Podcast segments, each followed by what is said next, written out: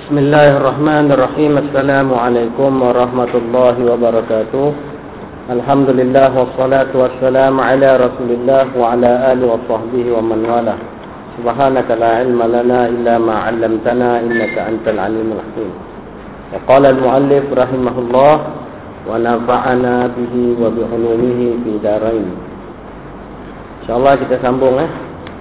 Kita masih lagi dalam bab Kitab ilmu eh. Muka surat Oh saya punya edisi Jawi eh. Keutamaan mengajar eh. Edisi Jawi muka surat 17 Keutamaan mengajar Ayat-ayat Al-Quran mengenai keutamaan mengajar ini ialah di antaranya firman Allah Subhanahu wa taala, A'udzu billahi minasyaitonir rajim. وَلِيُنذِرُوا قَوْمَهُمْ إِذَا رَجَعُوا إِلَيْهِمْ لَعَلَّهُمْ يَحْذَرُونَ Hendaklah mereka memberikan peringatan kepada kaumnya apabila telah kembali kepada mereka nanti. Moga-moga mereka berhati-hati. Jadi di sini pada zaman Rasulullah sallallahu alaihi wasallam eh semasa itu sebagian kaum nak pergi fisabilillah eh pergi perang jihad fisabilillah menghadapi kaum musyrikin eh di Mekah. Jadi sebahagian daripada mereka diperintahkan oleh Allah Subhanahu taala ataupun sekolah kecil diperintahkan oleh Allah taala supaya mendalami ilmu pengetahuan. Jadi maknanya umat Islam sebahagian daripada mereka mesti ada yang mendalami ilmu pengetahuan sampai peringkat tertinggi. Agar mereka pulang ke tanah air, ke bumi mereka dapat mengajar kaumnya supaya mereka berhati-hati manis supaya mereka dapat peringatan daripada ayat-ayat Allah Subhanahu wa taala. Jadi yang garu maknanya mereka hati-hatilah dalam melakukan perkara-perkara di dunia kerana ditakuti terlibat dengan perkara-perkara dosa dan maksiat.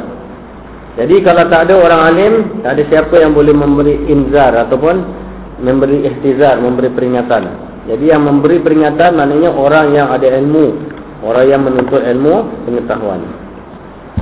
Maksudnya ialah memperingatkan mereka itu dengan pelajaran dan petunjuk yang diperolehinya. Eh, selepas luar negeri, kalau dalam negerinya tak ada ilmu yang cukup, eh, dia terpaksa luar negeri lah. Atau kita pelajar-pelajar sekolah Arab di sini, tak cukup di sini, terpaksa keluar. Sama ada dia pergi ke Mesir ke, Mekah ke, Madinah ke, ataupun Yaman ke, ataupun mana-mana negara lah, lain. Jadi tambah ilmu pengetahuan. Kalau di sini di peringkat tertentu saja, yang lebih tinggi tak ada, kenalah keluar supaya mereka dapat ilmu lebih dapat memberi peringatan kepada kaumnya. Jadi kat sini menuntut ilmu ada dua. Satu golongan menuntut sekadar fardu ain, fardu kifayah. Satu lagi golongan kena belajar lebih tinggi daripada itu. Tak boleh semua sama standard fardu ain, fardu kifayah saja nak ajar orang tak boleh eh. Jadi orang yang nak mengajar orang nak jadi guru dia mesti ada ilmu usul fiqh, dia ada mesti ada ilmu mustalahul hadis, dia mesti ada ilmu asas tafsir, dia mesti ada bahasa Arab, dia mesti ada ilmu apa ni kawaid fiqhiyah, dia mesti ada ilmu berbagai-bagai lagi ilmu-ilmu di dalam eh, Islam. Baru boleh ajar. Kalau tidak dia ajar tergantung. Bila kena ayat seperti ini saja contohnya, dia tak tahu apa nak cakap. Ha, sebab ayat ni ada kaitan dengan sejarah dengan ceritanya eh. Ha, ayat ni cuma kita ni ambil pendek-pendek yang berkaitan dengan nak disampaikan saja. Ha, tu dia. Jadi kat sini perintah kepada orang zaman tu waliyunziru qaumahum agar mereka dapat memberi peringatan kepada kaum mereka. Perintah kepada orang tertentu pada zaman tertentu. Eh? Pada zaman Rasul, pada orang hidup pada zaman Rasul. Jadi dalam kaedah mengatakan apa dia? Dalam kaedah fiqh mengatakan uh, apa ni dikatakan khitab ataupun ayat ditujukan kepada kaum tertentu kepada umat tertentu tetapi pengajarannya kepada oh, kepada umum. Walaupun ayat diturunkan pada sahabat ataupun kepada kelompok umat Islam pada zaman tertentu tetapi pelajarannya adalah umum kepada kita semua semua eh. Al-ibratu ha, kaedahnya al-ibratu li umumi sabab la li umumi ha, al-ibratu li umumi sabab ibrah pelajaran ni untuk umum. Jadi kita tak boleh untuk ha, ini ayat ni turun kepada sahabat bukan untuk aku. Ini pada orang kafir bukan untuk kita dia kata ya. Tidak. Jadi Al-Quran ni dikatakan dia dia sesuai masa dan zaman. sesuai pada setiap masa dan zaman. Daripada dia diturunkan sampai dunia kiamat, dia sesuai diguna pakai. Sebab Al-Quran banyak menggunakan kaedah-kaedah umum. Jadi kita kata kaedah umum bermakna kaedah umum ni di bawahnya mengandungi berbagai-bagai perkara. Jadi semua perkara yang termasuk dalam kaedah umum boleh menggunakan Al-Quran ni. Contohnya wal yunziru qaumahum agar mereka memberi ingat pada kaum mereka. Jadi mereka siapa? Mereka lagi satu siapa? Mereka itu ialah umat Islam yang menuntut ilmu. Dan mereka pula kaum mahum itu siapa? Kaum mereka adalah kaum Islam yang menanti kepulangan sahabat-sahabatnya yang pergi menuntut ilmu pengetahuan. Nah itu dia eh. Jadi umum. Akhadha Allah mitsaqal ladzina utul kitaba litubayyinunnahu lin-nasi wa la taktumunahu dan di waktu Tuhan mengambil janji orang-orang yang diberikan olehnya kitab yaitu hendaklah kamu sekalian menerangkan perkara-perkara yang tersebut di dalam kitab itu dan jangan sampai kamu menyembunyikannya. Ali Imran 187. Jadi kalau kita lihat ada golongan yang menyembunyikan ajaran Allah seperti eh, Bani Israel. Bani Israel suka menyembunyikan apa yang Allah ajar. Apa yang Allah ajar itu ditutup. Sampai dibaca depan Rasulullah kitab dia itu ditutup. Satu satu muka, satu baris, dua baris dia tak baca. Berkaitan dengan hukum dia tak baca. Tapi sahabat faham baik buku mereka. Ha, dia. Jadi Bani Israel kerja dia belitkan apa? Kandungan kitab. Jadi dia sembunyikan sebahagian di dalam kitab. Perintah Allah dia sembunyikan sebahagian dan dia baca sebahagian. Ha, jadi dia tak baca semua, dia tak ikhlas. Sebab apa yang menyentuh mereka, mereka tak suka, mereka padam. Ni eh, itu sebab dikatakan waladdallin. Ghairil maghdubi alaihim waladdallin. Bukan jalan orang yang kaum murka dan orang yang sesat. Mereka adalah Yahudi dan Nasra, Nasrani eh. Yahudi wan Nasra wan Nasara. Jadi mereka sembunyikan sebahagian. Jadi mereka me menjelaskan Allah turunkan kitab, mereka tak jelaskan sebenarnya. Dia kata dia cerita apa dia karang benda sendiri. Dia kata yadullahi maghlulatun kata dia. Yahudi kata tangan Allah kena belenggu dia. Mana ada dalam kitab tangan Allah kena belenggu? Dia kata yadullahi maghlulah, tangan Allah kena ikat. Kata Tuhan kena ikat tangannya. Kemudian dia kata Uzair bin Allah, dia kata Uzair anak Tuhan. Kemudian mereka kata malaikat tu anak perempuan Tuhan. Ha, jadi Allah sindir mereka Allah kata kamu suka anak lelaki tapi aku kamu kata ada anak perempuan. Ini tak adil kata Allah Taala. Ini satu yang tak adil. Kamu sendiri memilih anak lelaki sedangkan aku kamu bagi anak perempuan. Ha, jadi Allah sendiri dia. Jadi mereka sembunyikan. Jadi apabila dikatakan sembunyikan sebagian kitab, kitab ini termasuklah kitab Al-Quran. Ha, semua orang dia baca Al-Quran tapi disembunyikan sebagian. Diterangkan sebagian, disembunyikan sebagian. Ha, itu dia. Jadi ini dicegah sekali. Eh. Jadi bagi orang awam macam kita, tak dapat nak sembunyikan Al-Quran. Sebab apa? Sebab baca pun tak faham. Nak sembunyikan macam mana? Bukan saya sembunyikan, saya faham ini je. Ustaz ni cakap, dia cakap, eh kau salah ni kau nyampaikan Quran salah. Ya ke salah? Ya. Kau niat memang nak milih ni, bukan aku niat nak milih ni, aku tak faham pun kata dia. Jadi yang saya faham itu, itulah dia sampaikan kata dia. Ha, jadi itu satu masalah lagi eh. Oleh sebab itu dalam bab Quran, dalam tafsir, kalau kita baca tak faham, kita tak boleh sampaikan. Kita baca sendiri tak tak faham, ha, kita pun tanyalah orang lebih alim. Jadi tak boleh sampaikan agak-agak aja. Agaknya maknanya gini lah main bantai. Jadi sesat oleh Allah. Ha? Sebab dalam Quran ada yang dah dibatalkan hukum walaupun ayatnya masih dibaca. Itu Allah Taala kata, "Ma nansakh min ayatin aw nunsiha na'ti bi khairin minha aw mithliha." Apa yang kami mansuhkan eh, ayat-ayat dalam Quran, kami akan datangkan benda yang serupa atau yang yang lebih baik atau yang serupa. Jadi ayat dalam Quran ada yang hukumnya dah tak jalan, dah dibatalkan. Tetapi bacaan masih ada dalam Quran. Ada yang bacaannya dah dibatalkan, tak ada dalam Quran kita. Masa turun dulu ada, tapi Allah mansuhkan bacaan, tapi hukum tetap jalan. Tetap jalan. Ha, itu dia. Itu yang kita kena tahu. Eh. Kemudian dijelaskan lagi, maksudnya ayat di atas, ialah mewajibkan orang yang berilmu itu menyebarkan ilmunya dengan dengan mengajar. Jadi, Ilmu apa yang wajib kita belajar? Yang wajib kita ajar. Yang wajib kita belajar ilmu pertama yang berkaitan dengan fardu ain amalan harian. Eh? Dan kalau kita dah faham dah sempurna, maka kita akan belajar ilmu fardu kifayah yang tak dituntut semua orang mempelajarinya. Kalau kita boleh belajar lagi, boleh faham lagi, kita kena belajar ilmu yang lebih tinggi. Kalau kita setakat itu je boleh faham, kita belajar setakat itu. Tapi yang fardu ain dan fardu kifayah mesti lepas. Maksudnya. Bagi orang alim, apa pula ilmu yang dia nak ajar? Dia nak kena ajar ilmu yang orang boleh faham.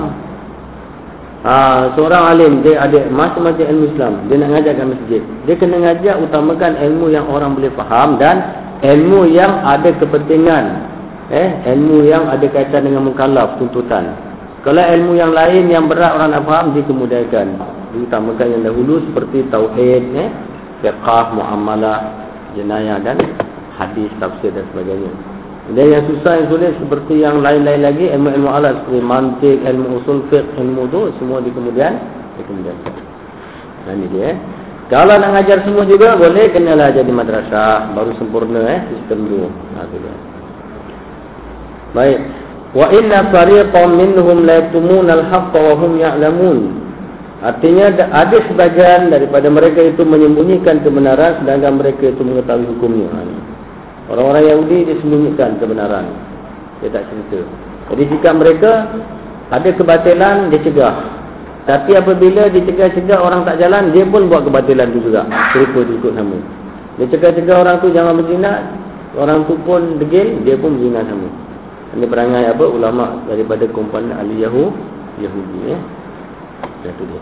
Ubah dalam kitab Ortodok Kristian pun kita tengok eh banyak perkara yang macam mustahil yang tak masuk akal eh dalam kitab Ortodok Kristian pegangan orang-orang Kristian di Mesir eh. Jadi kita Ortodok dia kitab Al-Quds kitab suci dia saya baca nabi berperang. Nabi Yakub berperang dengan Tuhan. Tuhan kalah. Kemudian dia cerita Nabi Yakub ada anak perempuan dua orang yang tua beri bapaknya minum arak lepas tu Nabi Yakub tu kata dia mabuk. Dia mabuk minum arak dia dah ayah dia berzina dengan anak dia. Lepas tu adik dia pula yang perempuan cemburu Dia minumkan bapak dia arak juga Bapaknya mabuk juga Dia berzina juga Kemudian dia perang dengan Tuhan Tuhan kalah Ini dalam kitab Apa dalam kitab suci ortodok eh? Saya belajar kitab Injil mereka ni Kitab ortodok eh?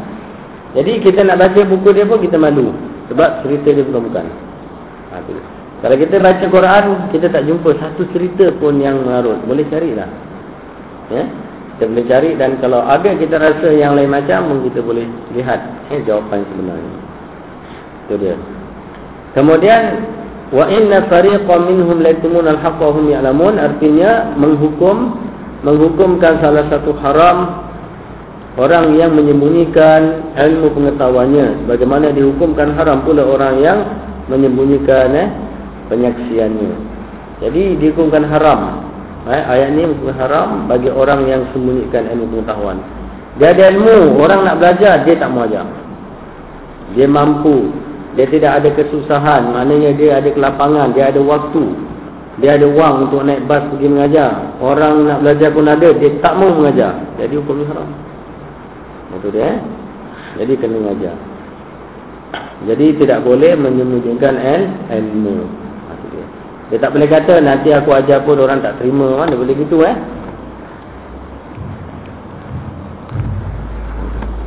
Kita tak boleh sikap begitu. Nanti aku ajar pun orang tak terima. Lain kalau dia kata aku tak pandai nak ngajar. Nak ngajar pun tak nak cakap macam mana kan. Nah, itu lain cerita lah. Jadi kewajipan para ulama menyampaikan ilmu. Dan kalau kewajipan ulama menyampaikan ilmu, apa pula kewajipan pendengar? Pelajar dia.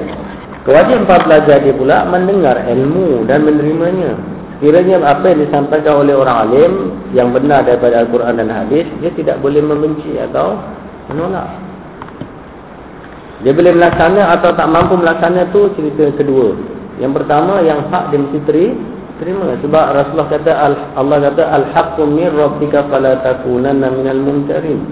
Kebenaran dari Allah dari Tuhan kamu janganlah kamu jadi golongan yang engkar. Ya?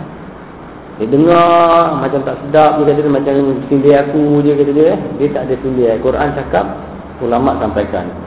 Jangan terasa sindir aku ke ngata aku ke tak boleh. Benar terima kalau kita boleh boleh amalkan apa yang ditegur kita berusaha sampai kita boleh amalkan. Tapi untuk tutup hati kita terus kalau kat sini belajar tak best lah sentuh aku dia kata kat sana bagus ustaz tu kelakar dia ketawa. Kalau nak kelakar tengok aje Mr. Bean kan lagi bagus daripada awal eh? ha, sampai habis Mr. B kelakar pun bagus juga. Dia tak ngumpat orang Mr. B ni. Jadi diam aja. Saja je. Tak buat apa. Dia tak ngatur orang. Dia tengok pun diam. Dia kalau ngumpat, dia ngumpat seorang. Dia tengok. Dia fikir je otak dia nak buat apa. Ha. Cuma dia suka bully orang. Ya. Baik. Jadi gitu. Kemudian wa may yaktumha fa innahu athimun qalbuh. Barang siapa menyembunyikan penyaksian maka berdosalah hatinya. Adalah kata berdosalah hatinya. Memanglah yang berdosa itu hati. Ha, jadi kisah Allah nak sebutkan maknanya athimun qalbuh hatinya berdosa maknanya hatinya tak bersih. Eh, dosalah hati orang itu. Orang mana? Orang yang menyembunyikan ilmu pengetahuan. Jadi kalau orang tu menyampaikan ilmu pengetahuan tapi tidak mengikut apa yang diajar oleh Allah, menyembunyikan juga nama dia. Ah, itu dia. Dia bagi ceramah, bagi syarahan tapi yang disyarah semua tak ada dalam perintah Allah. Yang hentam saja ikut suka hati dia. Yang penting orang suka aku, orang sayang aku telah. Tak ikut ajaran sebenarnya. Itu pun termasuk Asinul Qalbu. Termasuk menyembunyikan hak. Sebab dia menyampaikan bukan yang ada dalam kitab Allah dan sunnah Rasul Sallallahu Alaihi Wasallam. Eh? Yang kita ingat orang tu dia dakwah ceramah sana ceramah sini ngajar sana ngajar sini oh, masya-Allah tapi yang dia ajar tak ada dalam kitab. Ha eh? Dia pakai hitam saja dari otak atau dari akal mereka. Pun sama juga dia kata azmul qalbu dia menyembunyikan an ilmu. Kemudian siapa yang boleh mengajar? Dalam kitab Ibnu Katsir dia kata dalam tafsir dia mengikut apa Ibnu Katsir Kata dia menukil dari kata-kata Imam Syafi'i, orang yang fasik pun boleh mengajar. Orang tu alim. Dia ada ilmu, dia alim tapi dia fasik. Fasik maknanya dia buat benda-benda yang yang tak betul eh walaupun dia alim. Adakah boleh dia mengajar menyampaikan apa mauizah, menyampaikan apa ni pengajaran? Boleh. Jadi dia kata kenapa boleh? Sebab dia ada ilmu. Kalau dia menyampaikan ilmu dia memang takkan salah. Tapi cuma dia perangai dia tu je yang apa luar biasa sikit, degil sikit eh. Jadi orang ni kalau dia menyampaikan dakwah boleh dan kita boleh dengar. Dan dia kata moga-moga orang yang macam gini, moga-moga dia akan sedar dan insaf dengan apa yang dia cakap. Yang tak boleh orang tu kalaulah orang tu mengajar bagus semua tapi tak ada ilmu. Mulutnya peta, fasih tapi ilmu tak ada. Ini tidak boleh mengajar. Berbeza dengan tadi, yang tadi itu dia ulama, tetapi dia buat perkara yang bertentangan diri dia maknanya dicuai. Ha, dia, dia dia dianggap macam fasik juga lah. Boleh tak dia menyampaikan mau'izah? Jadi dalam kita berkata boleh dan kita boleh mendengar. Tak payah pertikaikan dia sebab perangai dia perangai dia tapi ilmu dia sampaikan adalah yang benar. Lain dengan sebab perangai dia begitu dia menyampaikan ilmu pun sesuai dengan perangai dia. Ha, itu tak boleh terima lah. Eh? Jadi kita kena faham dalam dua perkara ini. Baik. Ahsanu qawlan mimman da'a ila Allah wa 'amila shalihan Siapakah orang yang lebih baik? Ucapannya daripada orang yang menyeru kepada Allah dan berbuat kebaikan. Jadi jawapannya tak ada yang lebih baiklah tentu mereka paling baik. Jadi Allah kata siapa yang ucapannya lebih baik? Mengatasi orang yang menyeru orang ke jalan Allah dan amal soleh. Tentu tak ada kan? Tentu mereka inilah orang yang terbaik yang terbaik yang berdakwah dan amal soleh. Jadi kalau kita lihat dakwah macam mana ada banyaklah satu dakwah dengan menyampaikan ilmu, satu dakwah dengan menyampaikan kata-kata baik. Kita duduk dalam bas kita jumpa orang, eh, kita tengok ada sesuatu tak kenal kita pun tegur siapa dengan dia kita berbual di samping itu kita nasihat. Itu dakwah juga nama dia. Eh, jadi dakwah ada banyak cara. Bukan satu cara eh, tapi banyak cara banyak cara. Tempat kerja kita buat-buat dengan kawan, dia kata dia tak pernah sembahyang, dia tak tahu sembahyang, kita pun nak ajar dia sembahyang. Dia pun boleh sembahyang. Itu pun dakwah. Itu namanya dakwatun fardiyah. Dakwatun fardiyah. Dakwah individu. Eh? Itu namanya dakwah individu. Kalau ceramah dekat stadium besar-besaran, itu namanya dakwah ammah. Ceramah itu dakwah umum. Eh? Dakwah, dakwah umum. Jadi orang Islam dia perlu dakwah fardiyah, dia perlu juga dakwah jamaah. Perlu dakwah secara individu, perlu juga dakwah secara secara jemaah. Dua cara ya. Ikut kemampuan kita. Ud'u ila sabili rabbika bil hikmati wal mau'izatil hasanah. Dia ada sambung dia wajadilhum billati hiya ahsan. Serulah ke, ke jalan Tuhanmu dengan kebijaksanaan dan nasihat yang baik. Jadi dia suruh memberi nasihat yang bah, yang baik. Oleh sebab itu kita tengok dalam kita menuntut ilmu eh, ulama menyatakan ilmu kita pun nak ilmu kita kena tengok waktu. Waktu kamu eh kita bekerja tak macam orang kampung kerja sendiri semua sendiri balik kerja dah relax. Jadi kita semua kerja sendiri kadang-kadang ada yang balik kerja kena buat lagi kat rumah tugas dia kena sambung eh seperti cikgu dan orang-orang ada pangkat eh banyak kertas kerja nak buat.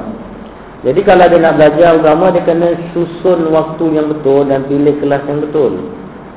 Maknanya kalau dari sini belajar tauhid, sini belajar fiqh, sini belajar katalah tasawuf contohnya belajar dengan mukmin. Jadi tak payah satu ilmu belajar sampai tiga empat tempat. Ha tu dia.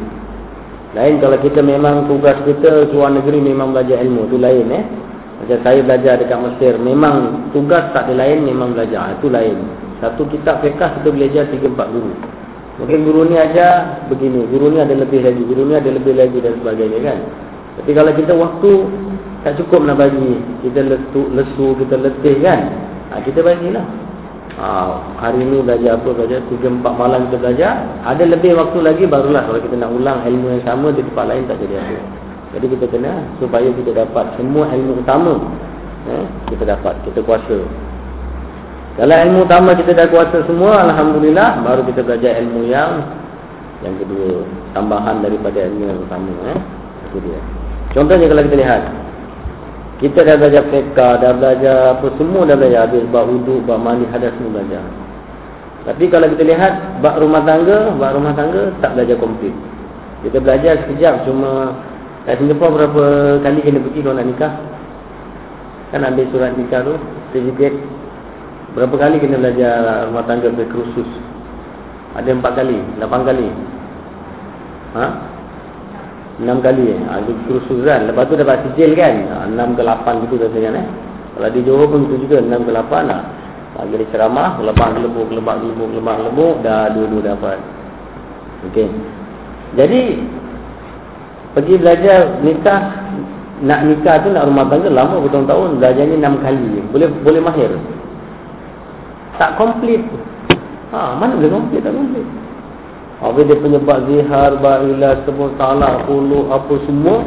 Yang dia tahu bab ni nikah dan bab cerai. Itu je. Ha, lain dia tak tahu. Dia tahu maknanya nikah tu halal. Dia dalam tu kadi nikah tu halal. Kemudian cerai pun tak apa. Kata dia. Dua dia tahu. Dia kata tak apa. Kalau kalau tak setuju. Dia kata baca kitab. Bukan kitab. Dia kata dalam kitab. Kalau perempuan tak setuju. Ada ada tebus talak. Dia kata. Ha. Ataupun kalau dia tengok perangai perangai laki suami dia macam tak bagus, boleh minta fasah kepada dia. Ha, dia belajar, boleh minta fasah, boleh tebus talak. Ada cerai, talak satu, talak dua, talak tiga, talak empat. Talak lima tak ada. Eh? Baik. Jadi dia belajar itu, jadi dia ingat benda itu senang-senang. Tak suka, cerai. Fasah, talak. Dan ini yang berlaku yang saya tengok. Paling banyak berlaku. Eh? Kalau dia dalam konteks Singapura saja, orang tengok dekat separuh. Yang kahwin 100 yang cerai 50 dalam masa berapa bulan saja. 4 5 bulan mau anak satu dah. Separuh cerai. Jadi ke situ, kenapa jadi ini? Sebab dia cuma belajar bab sah nikah, bab cerai, bab itu. Tapi dia tak belajar dia punya nikah punya hikmah dekat dunia dan hikmah dia di akhirat. Dan dia tak belajar kesusahan nikah. Dia belajar senang-senang nikah aja. Tapi kesusahan-kesusahan lepas nikah dia tak belajar. Ada kebab Bab mengatakan kesusahan lepas nikah ada. Ada. Memang dalam kitab tak taruh bab dia tetapi dalam bab khadana, dalam bab waris, dalam bab apa ada tu semua cuma tak ada tajuk besar. Jadi maknanya orang yang lepas nikah dia akan menghadapi kesusahan. Apa kesusahan dia? Wanita dulu slim kan, sebelum kahwin kan slim, lawa je ramping, pakai kebaya, pakai apa suka hati dia boleh. Lepas nikah dalam 7 8 bulan boleh ke kebaya? Kalau jenis subur, mana ada slim lagi. Kalau ada perutnya dah, dah macam gitu. Ha, terpaksalah pergi beli baju apa. Baju yang lebak-lebuk, yang labu. Baju kupu-kupu ke, baju rama-rama ke kan. Okey. Terpaksalah beli baju apa kupu-kupu rama-rama. Ha. Itu kesusahan dia. Dan kesusahannya bukan sebulan. Berapa lama? Sembilan bulan kan. Itu pun ada wanita di subuh dia lepas bersalin anak dia. Besok besar lagi. Tak sampai nak lawa-lawa baru Baru apa dah kena pakai baju rama-rama lagi. Jadi hidup dia asyik baju rama-rama je. Anak berapa? 12 saja. Ha. Macam ada makcik tu anak dia 16. Jadi maknanya hidup dia dengan baju rama-rama. Lain baju tak boleh pakai. 16 bayangkan. Ha, tu dia. Jadi kesusahan memang akan dihadapi. Tetapi kesusahan itu kesusahan berpahala. Ha, tu nak tahu. Kesusahan yang ada ganjaran di dunia dan ada ganjaran besar di hari akhirat. Kalau perempuan taat suami, baik dengan suami, eh, kerja sempurna di rumah, tidak apa-apa tak ada matai lain. Maknanya kalau dia mati dia tak berdosa lain terus masuk surga ha, memang itu dia kesusahan dan suami dah kahwin senang dia susah susah apa susah dia? Kalau dulu awak setiap, setiap bulan ke setiap berapa bulan boleh pakai Oberman wah. setiap bulan pakai apa pakai Montague setiap bulan boleh pakai tali pinggang apa Manhattan nak apa lagi nama sekarang ada isteri ada anak anak punya susu pampers saja satu minggu berapa kalau ada kita pampers anak saya lelaki tiga saja pampers dia. Yang pakai pampers saya ada empat orang lagi. Tu empat orang. Satu orang pampers satu minggu yang besar 35 tu keping tu. Minggu habis. Yang lelaki. Double ya. Yang perempuan mungkin mungkin yang tak yang perempuan satu malam tak dua, yang lelaki boleh empat boleh lima. Susu dan jaga satu tin tu kalau yang perempuan boleh boleh satu tin boleh boleh apa katalah dua minggu, lelaki tak sampai seminggu dia habis. Apa tak satu botol besar tu dia minum Yang anak kan kecil dia minum botol besar Habis dia kebah abang dia pun minum Besar tu botol tu Abang dia punya dia kebah dia minum dia minum. Tiga hari beli susu besar Busu pun dekat 20 ringgit Tiga hari habis Tiga hari habis Yang nak minum 4 orang 5 orang tu belum yang kakak-kakak dia lagi Dia kata itu kesusahan Memang duit tak boleh simpan banyak Tidak je dia tak ada Hari habis 1 ribu Besok dah tinggal 2-300 ha, Jadi Rumah tangga ada kesusahan tak ada. Kalau fikir senang aja tak boleh. Tak dapat pahala dah awak. Ha, jadi akan menghadapi kesusahan. Lepas tu ada kesusahan lain lah banyak. Takkanlah isteri yang lawa tu sehat aja, suami yang gagah sehat aja, kadang-kadang sakit. Tiba-tiba baru kahwin, kencing manis pula. Kalau aku tahu kau macam tak nak kahwin. Eh, aku dulu sehat tu. Kahwin dengan kau lah kencing manis. Sebab bini kasih minum gula semacam Suami kerja bang, Red Bull bang, lagi bang, 100 plus bang, bang tengok tolak, tengok tarik, habis tu macam manis. Dulu tak ada ni, kalau dengan kau lah aku sakit. Ha, jadi kesusahan banyak, semua tapi ada pahala. Dia akan kita bicara dalam bab dia nanti. Eh. Baik, kemudian dia jelaskan sini, wa yu'allimuhumul kitab wal hikmah. Dan dia yang Allah mengajarkan kepada mereka kandungan kitab dan kebijaksanaan. Jadi kandungan kita Al-Quran, Taurat dan Injil Allah ajar kepada kita. Dan kita ajar pula kepada orang yang tak tahu. Jadi ini ayat-ayat merupakan apa? Kewajipan. Menunjukkan kewajipan dan keutamaan mengajar. Jadi rugi kalau kita dah ada ilmu kita tak mengajar. Sebab ada keutamaan dia, ada kelebihan orang yang mengajar itu. Allah bagi pahala yang banyak. Eh?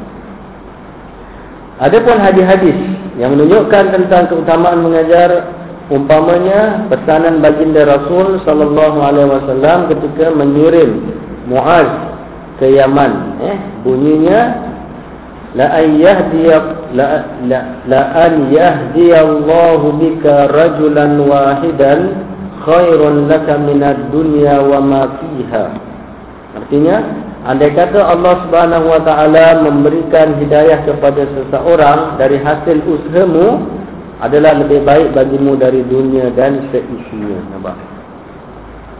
Maknanya Allah kata wahai Muaz ketika Muaz diantar pergi Yaman, wahai Muaz aku nak hantar kau jadi qadi Yaman.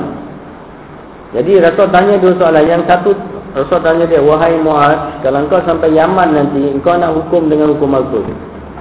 Dia kata, la aqdi bi kitabillah. Aku akan jatuhkan hukuman maknanya dia jadi qadi sana jadi hakim sana eh. Aku akan laksanakan hukuman dengan kitab Allah. Kalau hukum yang kau nak sampaikan dalam kitab Allah kau tak jumpa macam mana? Katanya akan aku jatuhkan hukum dalam mengikut hadis Rasulullah Kiranya kau lihat bab ini perkara itu tak ada juga dalam hadis Rasulullah macam mana kau nak nak jatuhkan hukum dia kata la ajtahidu bi ra'yi wala alu. Aku akan beristihad dengan fikiranku. Ah, aku akan beristihad. Jadi maknanya dalam Islam ni kalau ada cerita Quran tak ada, cerita hadis tak ada, maka kenalah dia beristihad. Siapa orang yang boleh beristihad? Paling tidak orang yang macam Muaz bin Jabal. Iaitu orang yang telah dilantik oleh Rasulullah sallallahu alaihi wasallam yang telah diberi kepercayaan oleh Rasulullah sallallahu alaihi wasallam untuk mengeluarkan fat, fatwa-fatwa ini. Bukanlah fatwa tu menteri kesihatan ke, menteri kenderaan ke, eh, macam kat Malaysia menteri apa? Menteri apa tu? Yang dia kata only one tu apa? Perempuan tu. Syarizat eh. Menteri bukan pengangkutan satu lagi. Saya pun lupa.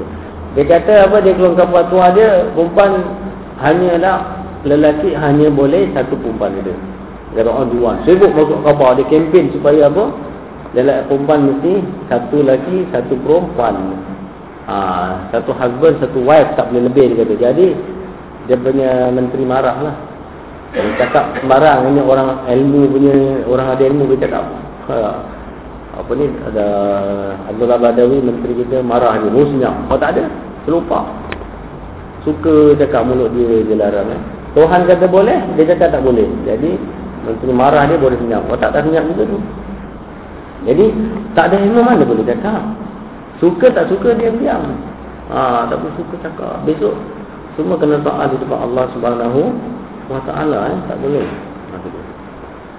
Jadi oleh sebab itu kalau kita dapat beri hidayah satu orang saja, kita dapat ajak dia pergi masjid belajar agama, kita sudah dapat pahala yang besar eh, seperti dunia dan apa yang ada kat dunia. Kalau kat dunia ni ada kenderaan, ada rumah, ada benda indah semua, pahalanya lebih besar daripada itu semua kita dapat. Hanya dapat tarik seorang saja. Eh, tarik seorang saja. Lagi kalau orang tu orang bukan Islam, masuk Islam. Tapi ada orang, dia orang tak masuk Islam, dia suruh masuk Islam. Dia dah masuk Islam, dia kasih selam pula. Ha, ni yang pening kepala ni. Banyak berlaku macam itu eh. Orang tak masuk Islam, dia sibuk suruh masuk Islam. Orang tu dah masuk Islam, diselamkan orang tu. Selamkan macam mana? Dia selamkan duit dia sampai hilang. Dia selamkan dia punya apa. Ada satu kes yang saya cukup sedih. Seorang wanita Cina tu. Seorang wanita Cina. Nurse. Eh? Staff nurse. Lulusan Universiti Singapore. Orang dari dari Malaysia datang sini. Alhamdulillah masuk Islam. Jumpa dengan si Dogol ni. Si apa Ustaz Antu Kubur. Orang Antu Kubur. Sebab apa dia pergi panggil orang. Pergi apa semayang dekat atas kubur. Kat bidadari kubur Habis perempuan ni jadi dia punya manusia. Duit dia habis Dia punya Diri dia sebagai seorang wanita pun habis. Rumah habis Duit habis Kerjaya habis Semua habis. Jadi simpan wanita ni sebagai gundik. Jadi wanita tu masuk Islam. Saya dah didik dia dah dekat satu setengah tahun saya didik dia. Dah ajar dia Saya dah tarik keluar semua. Tapi saya dah pesan dia Jangan kontak orang ni. Dia kontak orang tu kasih sembuh je Dah lupa dia Sembuh gunakan ilmu hitam dia eh. Jadi orang tu berserban, berjanggut, berjubah, main dekat masjid semua. Eh? Rupanya dia bawa budak-budak perempuan semua pergi apa? Pergi semain dekat kubur bidadari. Jadi maknanya dia Islamkan orang, lepas tu dia selamkan orang. Ini lagi besar dosa. Ingat eh? Jadi kalau kita dah Islamkan orang, kita kena bimbing dia betul. Ha, tunjuk ajar. Kalau kita tak mampu, kita lepaskan pada orang yang lebih alim supaya bimbing dia. Baik. Jadi kita kena ingat orang masuk Islam tu maknanya ada dua jenis. Satu masuk Islam sebab apa? Sebab suka betul dengan. Satu sebab nak kahwin ini. Zaman Rasulullah berlaku ni semua. Bila Rasulullah zaman selepas Rasulullah wafat eh. Rasulullah wafat saja banyak orang murtad. Orang-orang Arab banyak murtad ketika Rasulullah wafat. Ada yang tak nak bayar zakat. Kenapa tak nak bayar zakat? Dia kata sebab zakat ni bagi pada Nabi. Nabi dah tak ada pun nak bayar zakat. Apakah tu perang? Ha? Jadi Omar kata kenapa kita nak perang dia nak bunuh dia? Dia kan sembahyang lagi. Betul dia sembahyang. Hak dia dengan Tuhan. Tapi hak dia dengan masyarakat dia tak nak bagi. Dia tak nak keluar zakat. Suruh perang. Hantar bala tentera di kota ini diketuai oleh siapa? Oleh Usama bin Zaid bagi perang. Ada yang ngaku Nabi seperti Musailamatul Kazab, Al-Ansi, Hindun dan banyak lagi ngaku Nabi pada zaman itu. Murtad. Ya. Padahal dah jumpa Nabi, dah dengar Nabi ceramah semua boleh murtad. Zaman kita orang baru masuk Islam hari ini. Awak nak gantung kat dia. Macam mana? Ha, dia baru masuk Islam. Jadi maknanya, kena kena diguding betul-betul. Yang dah Islam ni pun tak tahu lagi. Lagi yang baru masuk. Jadi, masuk kita bagi hidayah macam mana? Kita ajak dia masuk Islam dan kita dia betul-betul dia memahami Islam dan dia insaf dengan ajaran Islam. Ha, ini tidak eh. Ada yang dia masuk Islam, kita ikut perangai dia. Suami dia masuk Islam, dia ikut perangai suami dia. Isteri dia masuk Islam, dia ikut perangai isteri dia. Bukan dia ajak kepada Allah, ajak kepada keduniaan. Nah, itu dia. Eh. Di sini nanti kita akan lihat bab akan datang, kita akan lihat bab macam mana bersahabat. Oh, dahsyat kalau kita lihat eh, bab sahabat. Siapa sahabat dunia, siapa sahabat akhirat. Siapa isteri dunia, siapa isteri akhirat. Kita akan lihat. Man alima ilman fakatamahu aljamahu Allah yawmal qiyamati bilijamin min nar. Sesiapa yang mengetahui sesuatu ilmu lalu disembunyikannya nescaya di hari kiamat nanti ia akan dikekang oleh Allah Subhanahu Wa Taala dengan tali kekang dari api neraka. Ada ilmu dia tak mengajar eh, maka dia akan dikekang dengan kekang api neraka. Alhamdulillah. Inna Allah subhanahu wa ta'ala Inna Allah subhanahu wa malaikatahu wa ahla samawati wa ardi hatta namlata fil hujriha hatta namlati eh, fi hujriha hatta al-huti fil bahri la yusalluna ala muallimin nasil khaira hatta namlati dengan huti ya, di bawah eh, sepatutnya Sesungguhnya Allah Subhanahu Wa Taala dan para malaikatnya begitu juga penghuni langit dan buminya. Siapa penghuni langit dan bumi? Yang duduk di langit dan bumi, malaikat dan juga golongan-golongan jin yang tinggi. Ada duduk di sana. Ya? Sehingga semut yang berada di lubangnya dan ikan yang di lautnya, semuanya memohon rahmat bagi orang yang mengajarkan kebaikan kepada orang ramai. Nampak? Semua doakan dia. Jadi orang menyampaikan kebaikan sama ada ilmu Islam atau ilmu yang lain, ya, asalkan ilmu yang baik membawa kepada kebahagiaan di dunia dan tentu sekali benda yang membawa kebahagiaan dunia membawa kesenangan di akhirat. Siapa menyampaikan ilmu itu, semua akan doakan. Ya. Sama ada malaikat, ya. kemudian penghuni-penghuni langit dan buminya, masuk penghuni langit ini malaikat. Ya. Kemudian semut-semutnya, ikan pausnya, ya, semua akan mendoakan. Jadi kita dapat doa dari mereka. Bentuk apakah mereka berdoa? Bentuk yang kita tak tahu. Allah saja yang tahu tasbih mereka dan doa mereka. Okay, berdoa untuk kita. Jika mata benu Adam anqata amaluhu illa min salat sadaqatin jariyah atau ilmin yuntafa'u bihi atau waladin salihin yad'u lahu. Inilah hadis yang dipegang oleh Imam Syafi'i dan mazhab dia. Ya. Iaitu apabila seorang anak Adam meninggal dunia Maka terputuslah amalannya Melainkan di dalam tiga perkara sahaja eh? Iaitu sedekah jariah Sedekah jariah ni mana sedekah kita yang berterusan Masjid di bina kita belikan sliding eh? Masjid Lagi sliding tu melekat dekat dinding Sliding tu pahala terus Seorang lagi belikan mikrofon Sekali mikrofon ni tak pecah boleh berbunyi Lagi tu dapat pahala Kalau dia pecah tak bunyi dia buang Dah tak ada pahala lagi tak sambung lah tak terus Eh? Tapi kalau dia sambung, ada selagi dia bergerak, dia dapat pahala terus. Kedua. Lepas tu, apa lagi? Ilmu yang tafa, ilmu yang memberi manfaat. Dia belajar ilmu ada manfaat untuk dia dan ada manfaat untuk orang. kalau ilmu tak ada manfaat, ilmu apa tak ada manfaat? Ada tak ilmu tak ada manfaat? Dia kata ilmu manfaat bermakna ada ilmu tak ada manfaat. Right? ilmu apa? Katalah ilmu joget dancing ke, ilmu ilmu joget rock ke, ha, itu tak ada manfaat. Ya. Au waladin salih yad'u lahu atau anak lelaki ya, anak waladin anak lelaki ha? tetapi termasuklah anak perempuan eh. Anak salih yang mendoakan dia ketika dia apabila dia sudah meninggal dunia. Jadi kalau kita ada anak banyak semua salih doakan kita itulah sampai pahala.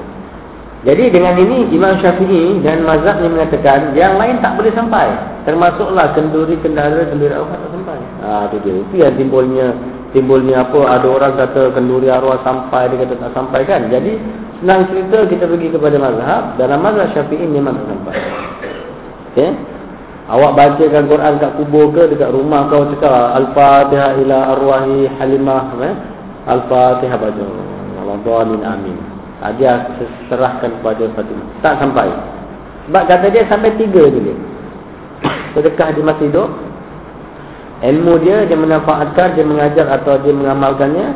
Yang ketiga, anak yang masih hidup doakan. Kenduri arwah ke, kenduri apa semua tak sampai. Tetapi dalam mazhab lain pula, ada mengatakan baca Quran niat, niat hadiah boleh sampai. Betul kita baca. Kita baca fatihah, bila kita baca fatihah dengan betul, dapat pahala kan? Pahala tu awak kata, aku hadiahkan kepada arwah bapakku.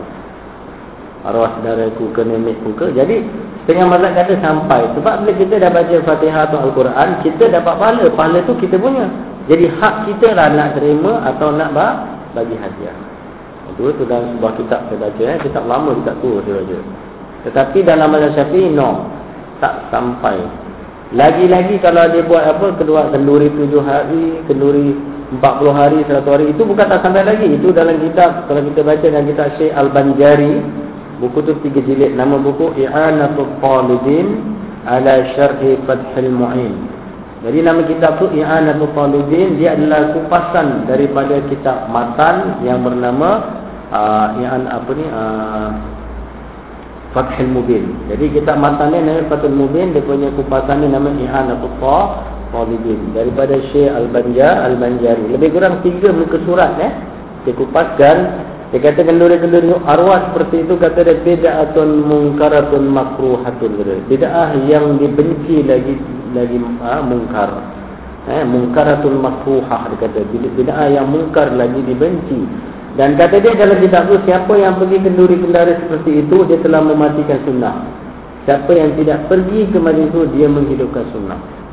Kalau awak tak percaya kita boleh baca kitab tu namanya I'anatul Qah Talibin syarah kepada kitab Fathul Mu Fathul Mubin Fathul Mu'in sorry eh Fathul Mu'in Fathul Mubin kita lain Fathul Mu'in kita lain Aduh, jadi dia berpegang dengan mazhab Syafi'i tak sampai. Mazhab lain sampai baca Al-Quran tapi bukan kenduri kendara eh baca Quran. Kita baca Al-Fatihah sampai ke hadiah kepada arwah bapakku insya-Allah sampai. Mazhab Syafi'i baca Quran tak sampai, kenduri lagi tak sampai. Dan kalau buat tak dapat apa-apa. Hanya bid'ah sahah sahaja. Okey. Baik.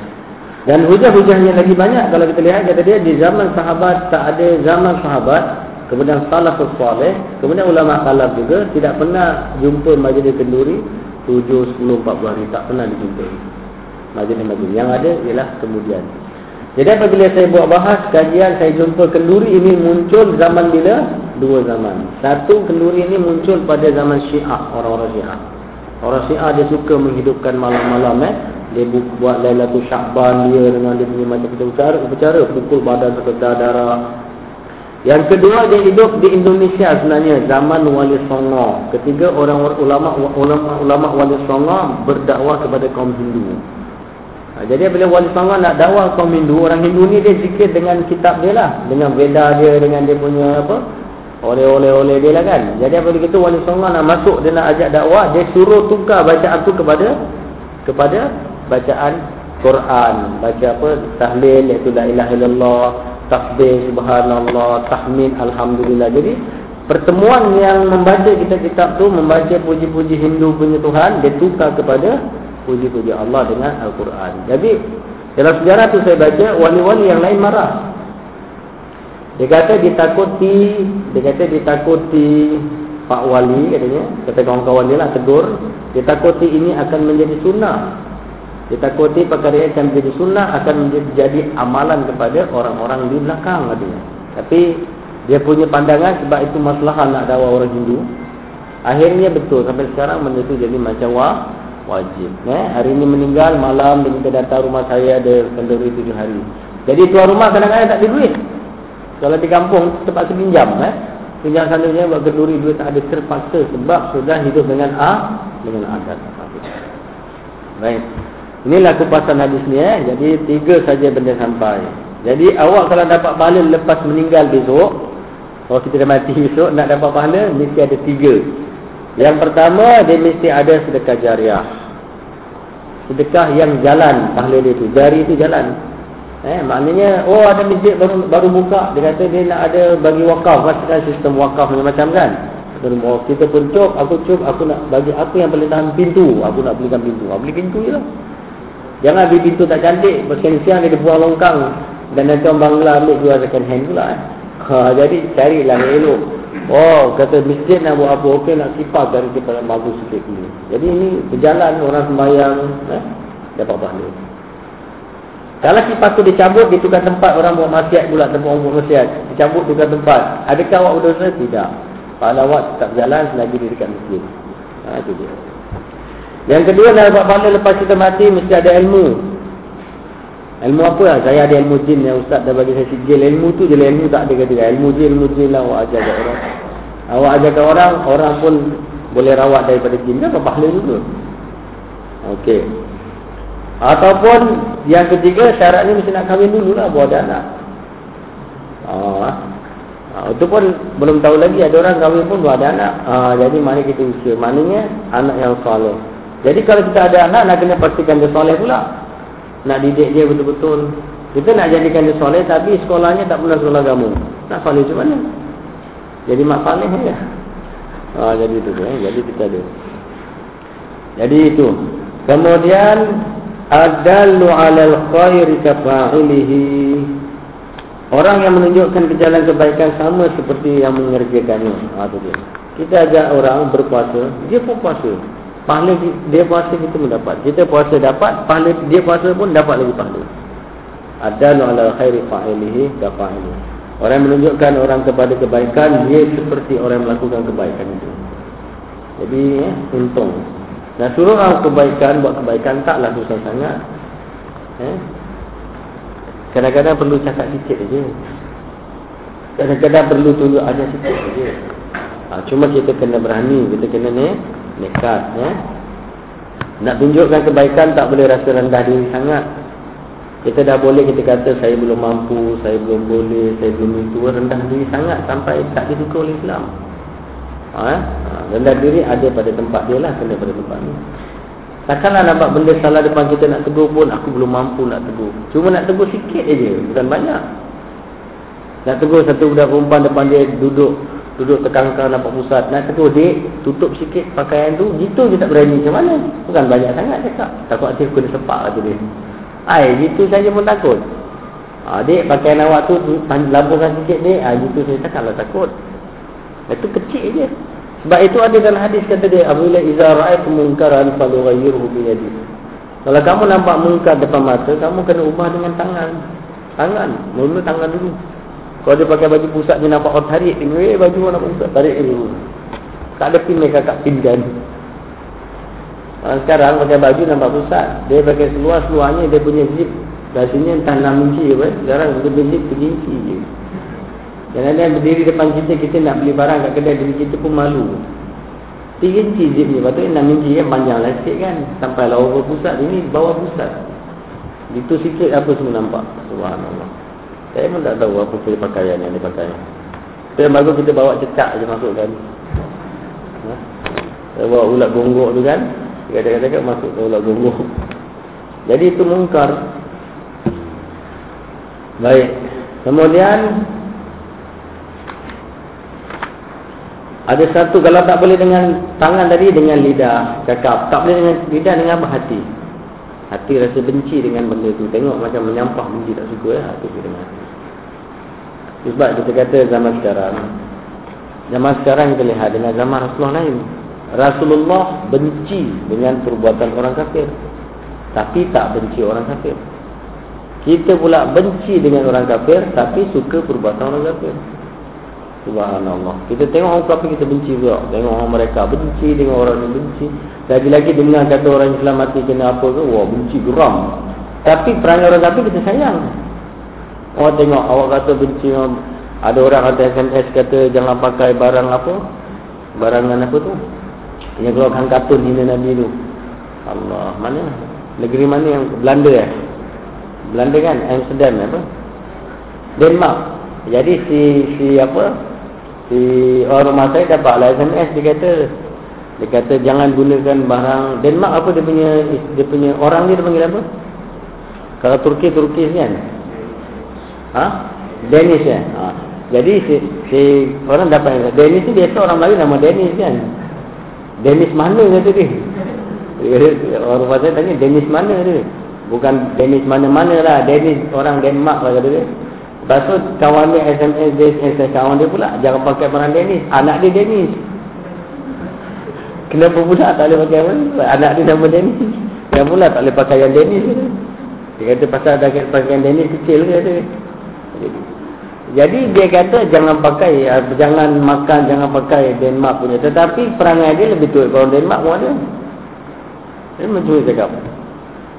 Ha, sebab dia kata, kita benci orang kafir tapi suka perangai dia. Rasulullah benci perangai orang kafir tapi dia tak benci orang kafir.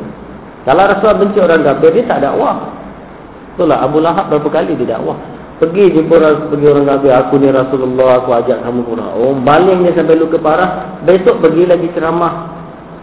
Tak ada, kau, kau tak dengar cakap. Besok kau mampus ke akhirat kau. Tak ada macam itu. Mana macam itu? tetap cakap dengan lembut lempar batu sampai berdarah meleleh dan apa menitis darah dia pun Allah Taala utuskan malaikat. Malaikat kata wahai Muhammad kalau kau nak aku robohkan gunung ini aku empat kat dia pun aku buat. Katanya Allah mahdi qaumi fa innahum la ya'lamun. Dia cakap apa? Ya Allah kau bagi hidayah pada kaumku tu. Kaumku tu macam orang kafir orang Islam eh? Ya Allah kau bagilah hidayah pada kaumku kerana mereka ni semua tak tahu apa-apa. Jahil tak tahu apa-apa. Dah kena baling sampai luka orang apa ni sorak Rasulullah dia kata orang gila dia suruh anak-anak lempar batu tapi dia kata ya Allah berilah hidayah kepada kaumku kerana mereka kaum yang tak tahu apa-apa. Hmm. Kalau kita lain Benci orang kafir suka dia punya Fikiran dan suka perbuatan dia Jadi mana Patutnya kita disuruh Al-Imam Ghazali suruh kita uzlah. Jadi dia suruh kita uzlah bukan uzlah masuk gua atau masuk hutan. Ada setengah tarekat dia punya uzlah dia suruh murid dia zikir dalam lubang. Masuk dalam kubur dia tutup. Dan sebaik tak mati betul. Ada yang pergi uzlah malam-malam pergi kat Masjid Habib Nur lah, pergi kat kubur bidadari lah, dia pergi zikir. Dia kata dia uzlah. Sehingga motivasi, pakar-pakar motivasi di Malaysia pun gitu. Bawa murid dia pergi apa? Pergi kat kubur. Di Singapura tak ada eh. Kalau sana ada ada apa badan-badan yang yang apa yang dikontrakkan bagi motivasi di mana-mana sekolah. Nanti dia datang satu kumpulan dia, bagilah 2 30 orang dia punya pakar motivasi konon begitu. Nanti murid-murid pukul 12 malam lagi pun masuk pergi kubur. Pergi kat kubur, pergi bersila kat kubur, duduk tidur atas kubur. Jadi dia kata apa? Tujuan dia untuk rasa insah bahawa kita ni inna lillah wa inna ilaihi rajiun. Datang dari Allah dan akan kembali ke Allah datang dari tanah dan akan masuk ke tanah. Ha, jadi buktinya pergi duduk tidur kat kubur. Kau kena jemalang kubur siapa nak tolong? Ya. Insafnya tidak besok dah jadi penyakit. Ha, jadi mereka nak buat motivasi sampai peringkat yang haram yang tak diajar oleh Islam. Ha, Sebab yang buat tu tak ada walaupun dia profesor tapi tak ada ha, saya pernah di sekolah saya saya larang saya tak keluar. Murid saya dah pakai keluar lagi perempuan kubur pukul 12 malam. Saya daripada rumah, saya dah tidur dekat seribunian rumah saya. Saya dengar murid telefon, saya terus start motor, saya pakai helmet terbalik dia kan. Helmet tu depan belakang. Dan sana saya cakap murid saya, kalau kamu semua pergi kubur, besok saya saya sign, saya berhenti kerja. Pergilah dia kata. Seorang saja pergi, saya akan berhenti kerja. Sebab saya tidak boleh halang anak saya pergi kubur, jadi tak diguna saya duduk sini. Satu orang tak boleh pergi. Guru besar dengan dia punya apa dengan dia punya apa tu motivator dia suruh pergi saya cakap siapa pergi? Seorang saya pergi. Besok saya berhenti. Awak tengok besok. Saya masuk kat khabar saya berhenti kerana murid saya pergi kubur. Tak ada seorang boleh pergi. Saya tak ada dah pergi kubur. Saya tak, tak suka dari bangkang-bangkang betul eh. pada saya benda mungkar memang saya perlu bangkang. Ha, benda itu mungkar. Sebab dah jadi berlaku banyak kes budak-budak pergi kubur sampai tua jadi histeria. Kena setan kubur ha? Baik. Ada satu ada satu sabda lagi berbunyi, moga-moga Allah mencucurkan rahmatnya ke atas khalifah-khalifahku. Baginda lalu ditanya, siapakah mereka khalifah-khalifahmu? Rasulullah sallallahu alaihi wasallam bersabda lagi, mereka itu adalah orang-orang yang menghidupkan sunnahku serta mengajarkannya kepada hamba-hamba Allah. Rasul kata apa dia? Alaikum bisunnati Alaikum bisunnati. Dalam kamu semua ikut sunnahku. Wa min sunnati an nikah kata. Dan antara sunnahku ialah nikah. Dia sebut nikah itu. Jadi kata-kata sama ikut sunnahku. Paling kecil nikah. Jadi kat sini kenapa disebut nikah? Yang lain tak disebut. Sebab ikutlah semua akan sunnahku Dan antara sunnahku adalah nikah. Jadi sebab apa? Sebab masa itu ada orang yang tidak mau nikah ada sahabat dia kata orang Arab yang dia tengok Rasulullah buat ibadat dia kata aku demi Allah tak akan kahwin. Aku nak ibadah sampai tu tak nak rumah tangga. Ada kata aku nak puasa je tak mau apa? Tak mau makan, tak mau buka nak puasa. Ada kata aku nak ibadat tak mau tidur lah. Jadi teruslah dalam kamu semua ikut sunnahku dan antara sunnahku yang banyak-banyak ialah nikah. Sebab zaman sekarang kalau tak nikah bahaya. Kalau cari tak dapat minta maaf lah eh. Ha, kalau tak nikah memang bahaya sebab fikiran berkelaru. Ha, fikiran berkelaru eh, lagi pandangan kita macam-macam kan. Jadi itu yang terbaik. Kalau kita tak ada jodoh, tak apalah mohon pada Allah supaya kita punya hidup tadi melakukan bakti di dunia. Ha. Tapi kalau benci, benda yang rasa suruh kita benci itu tak boleh. Kau tengok kalau orang bujang ibadat dia beribadat satu dapat satu, orang dah kahwin ibadat satu dapat 27. Ganda eh? Kita sembahyang satu rekaat dapat satu pahala. Orang dah kahwin dapat 27 pahala. Dia beribadat berganda. Bahagia Itu yang diberi ganjaran oleh Allah. Maknanya Allah menggalakkan eh? Dari Dari asar pula Asar ni mana kata-kata sahabat eh? Mula-mula daripada Quran Dan daripada sunnah atau hadis Dan daripada asar. Asar ni daripada nasihat sahabat. Dari asar pula apa yang diriwayatkan dari Muaz katanya, pelajarilah ilmu pengetahuan sebab mempelajarinya kerana Allah adalah tanda takut kepadanya. Ha, ini kata sahabat Muaz bin Jabal. Eh. Kita belajar ilmu Allah adalah tanda kita takut. Orang cerita tentang takut pada Allah tapi tak belajar agama itu tipu lah ni. Jadi tanda awak takut Allah, ya saya takut pada Allah. Tandanya apa? Tak ada. Ha, tak ada, tak ada. Tandanya belajar. Aku takut pada Allah apa tanda Aku belajar sana sini. Mana masjid aku pergi belajar? Itu tanda orang tu takut Allah. Sebab bila dia belajar Dia tahu tentang Allah Dan dia tahu tentang halal dan haram. Kalau dia tak belajar Dia tak tahu. Bermakna orang tak belajar ilmu Dia tak takut. Ya? Banyak juga orang suruh anak dia belajar. Jadi pagi-pagi Dia hantar anak dia pergi masjid Pakai suara pendek Naik motor besar. Suara pendek Oh hantar dia. Anak dia Suruh anak dia salah tangan dia Dia perhatikan Kat mana-mana saya nampak masjid eh. Dia Anur pun nampak pergi mana-mana lah. Dia pakai suara pendek, dia salam anak ni. So anak-anak cium tangan. Bapak dia cium sini. Eh. Raja raja rajin. Eh. Bapak ni start motor, dia bye-bye.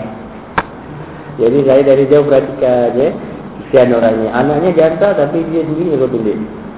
Ada yang mak pula hantar anak. Bapak nak pakai tudung lah. Main mak betulkan tudung kata dia. Betul kau. Dia tak pakai tudung. Malah dia pakai apa? Pakai belah kat sini, belah bawah, belah tepi sini. Orang tengok semua khayal eh, Bawa kereta tu khayal tengok dia. Jadi anaknya dia betulkan duduk Dia nampak rambut selai dia betulkan Tapi dia semua koyak habis.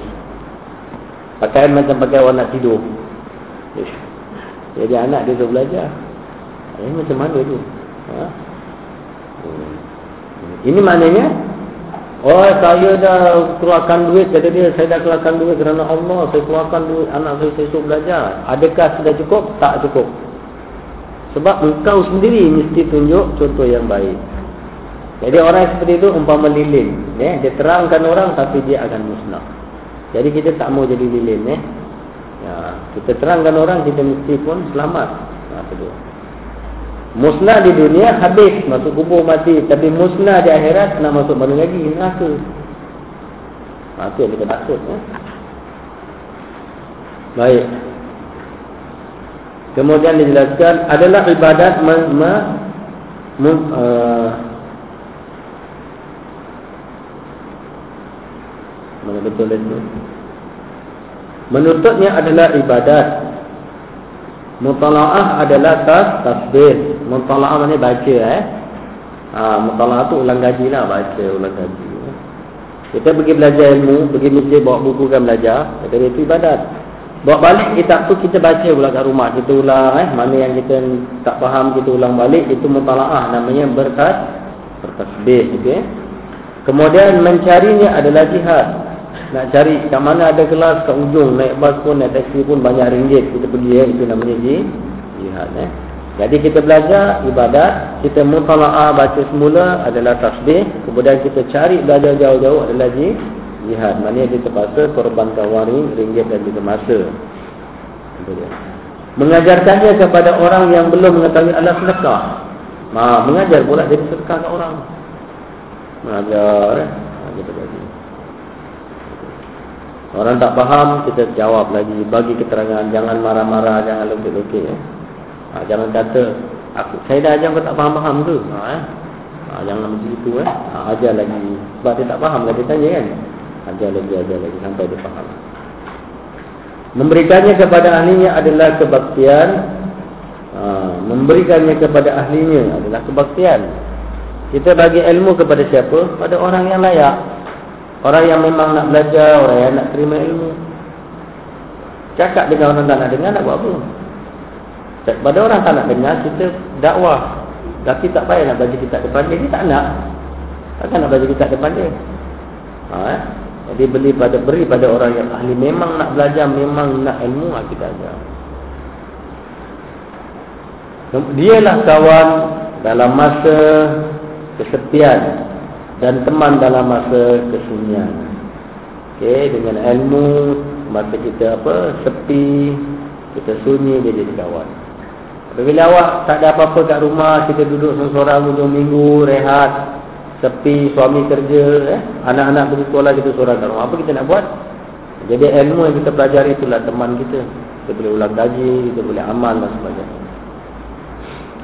Dialah penunjuk jalan kepada agama dan pendorong kesabaran dalam masa kepayahan dan kesempitan.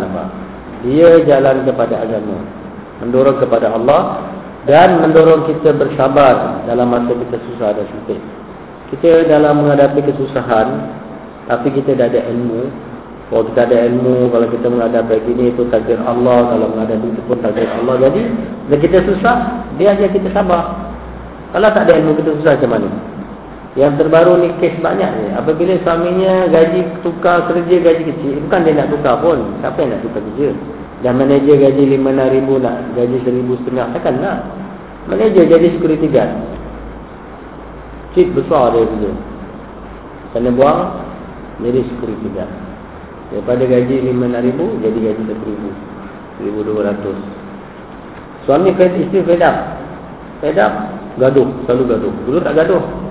Gaduh saja. Ada banyak kes saya jumpa. Ada yang dah tak nak lagi tak cerai. Masuk dalam radio Singapura, apabila dia minta cerai, dia menangis sepanjang hari.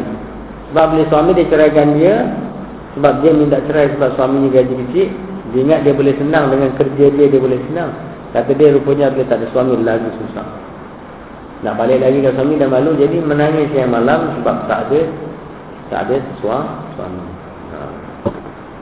Dulu masa jadi suami kecil dia pun ada kerja. Maknanya sikit banyak suami boleh tokok. Ada kesusahan ada urusan pejabat suami boleh pergi kan? Suami dia tak ada.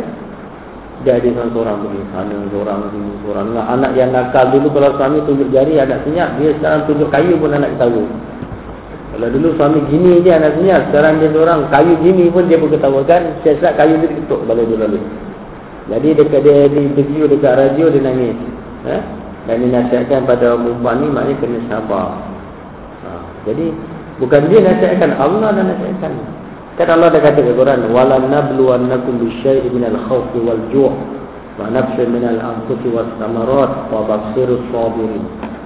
Allah kata kami pasti, mana pasti tu mesti kata Allah, kami mesti uji kamu. Siapa kamu orang beriman?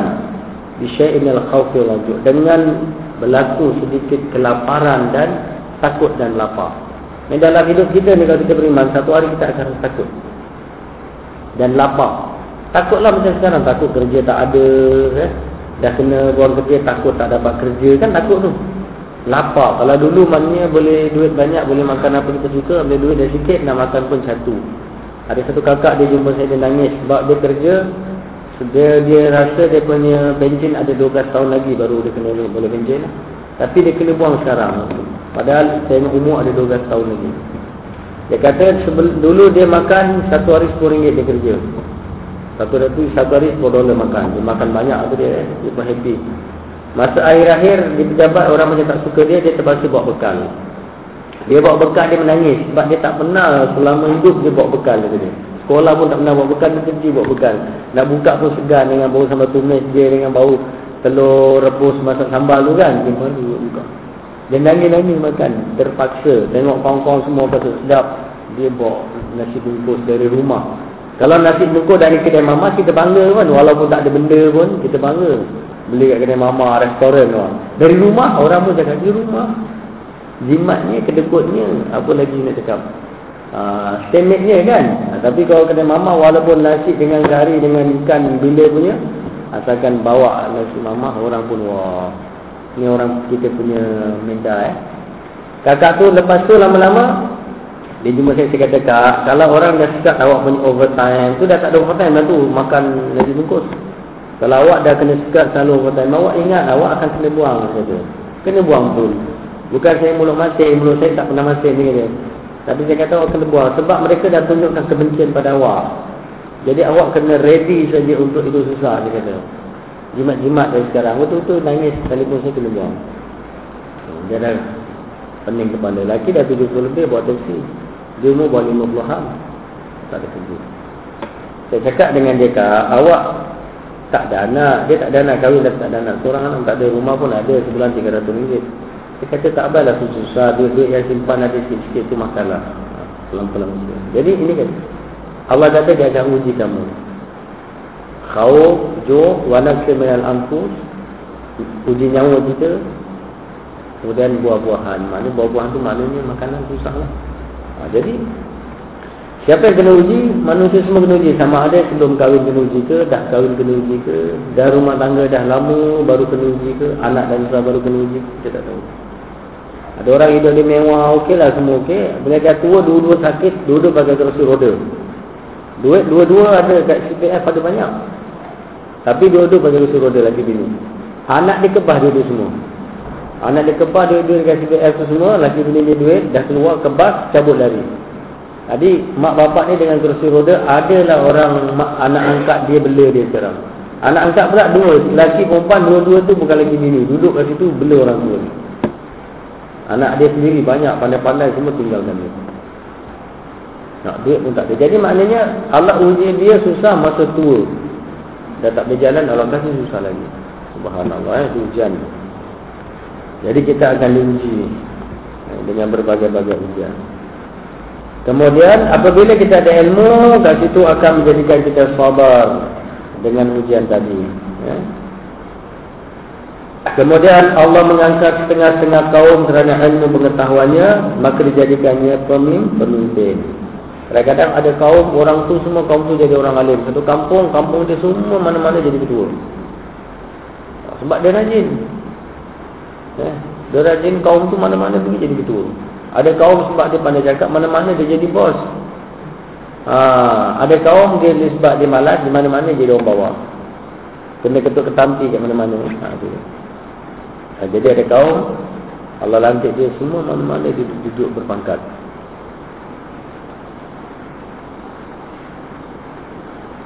Penghulu dan petunjuk jalan kebaikan yang diikut oleh orang ramai. Ada orang Allah lantik mereka eh. Orang yang berilmu pengetahuan itu juga menjadikan model utama dalam amalan kebajikan. Model pertama, dicontohi segala jejak langkahnya dan dituruti segala kelakuannya. Dengan ilmu pengetahuan seorang hamba itu akan sampai ke peringkat orang-orang yang terpuji ketaatannya dan tertinggi ke kedudukannya. Memikirkan perihal ilmu pengetahuan Setanding pahalanya dengan berpuasa Itu dia eh. Ilmu pengetahuan setanding dengan puasa Dan mengkajinya atau mutalaahnya Setanding pahalanya dengan bangun beribadat di tengah malam. Kita duduk baca kitab malam-malam eh. Kita malam-malam Kalau kita sekolah dulu Di mesti memang kita baca kitab malam. Pukul 2-3 pagi kita akan bangun baca kitab. Jadi yang seorang tu baca kitab mutalaah Yang seorang lagi semayang malam Pahala sama. Dan sembahyang malam rasa dapat pahala Yang mutala'ah pun sama pahala dapat. Sama dengan orang tu eh, Jadi maknanya mutala'ah itu penting Macam mana suasana mutala'ah Kadang-kadang kita mutala'ah tak usul Sebab suasana baca kita Ha, kalau kita di Mesir, kita mutalaah di lantai. Di lantai itu kita taruh kapet yang agak tebal tu, kapet yang kasar tebal. Kita taruh lampu yang kuning, lampu baca. Ha, sini semua kitab, kitab-kitab. Kita duduk berdua dengan kawan. Kawan duduk situ, kita duduk sini. Ha, kita baca, kawan duduk dengar. Kawan tu mesti lebih pandai dari kita. Ha, saya selalu duduk dengan orang Afrika. Satu orang orang Niger. Ha, dengan satu orang Nigeria, satu orang Mali. Dua-dua orang alim, dua-dua habis Quran. Eh. Jadi saya datang rumah dia dua tiga pagi. Saya bawa buah anggur satu kilo. Saya bawa roti Arab.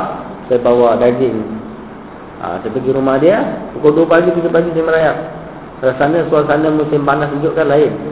Pergi rumah dia duduk. Tiga jam, empat jam di rumah dia. So saya suruh dia makan dulu. Saya buat dia makan roti, dia makan buah anggur semua. Dia dah kenyang dan Alhamdulillah. Tapi mata orang ni, orang-orang Afrika ni, orang-orang negara mata dia kita minta lawan. Burung hantu pun ngantuk. Dia dah ngantuk. Duduk dia dah makan, kita pun makan. Kadang kita makan ni sama. Kita habis makan, kita pun dah ngantuk. Kena belajar pun dah tak boleh. Dia boleh mata dia steady keluar je. Ah, lepas tu saya belajar Quran dengan dia. Saya baca kitab depan dia. Baca-baca kitab tu. Nanti dia tengok. Dia check. Lepas tu saya habis satu perenggan dia tafsir. tafsir. Itu cara kita belajar. Orang tak tua, lebih kurang muda, lebih kurang saya. Tapi saya respect ilmu dia. Jadi kita tak kira walaupun kita kawan satu sekolah.